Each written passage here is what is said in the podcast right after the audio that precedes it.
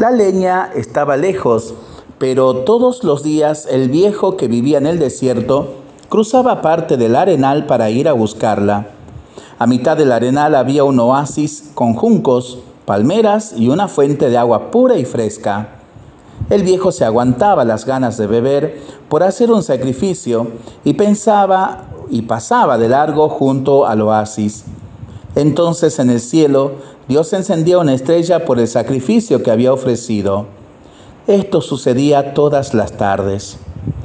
Un día lo vino a visitar un joven y los dos reencaminaron a buscar la leña. Cuando iban por el arenal, el joven caminaba con los labios resecos. De pronto vio el oasis y exclamó, mira, una fuente, agua. El viejo entonces pensó con tristeza, Hoy no se encenderá ninguna estrella, hoy no haré el sacrificio.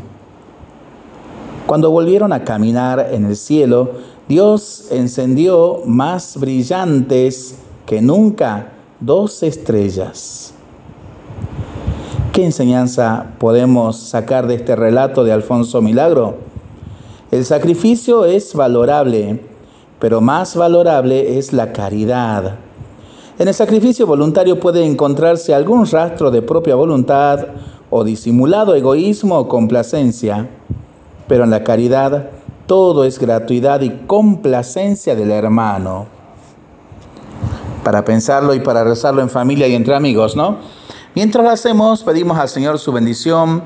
Le seguimos pidiendo por el fin de la pandemia, de las guerras y por el buen tiempo para nuestras vidas, nuestros animalitos y nuestros campos. Y nosotros responsablemente nos cuidamos y nos comprometemos a ser verdaderos instrumentos de paz. Que el Señor nos bendiga en el nombre del Padre, del Hijo y del Espíritu Santo. Amén.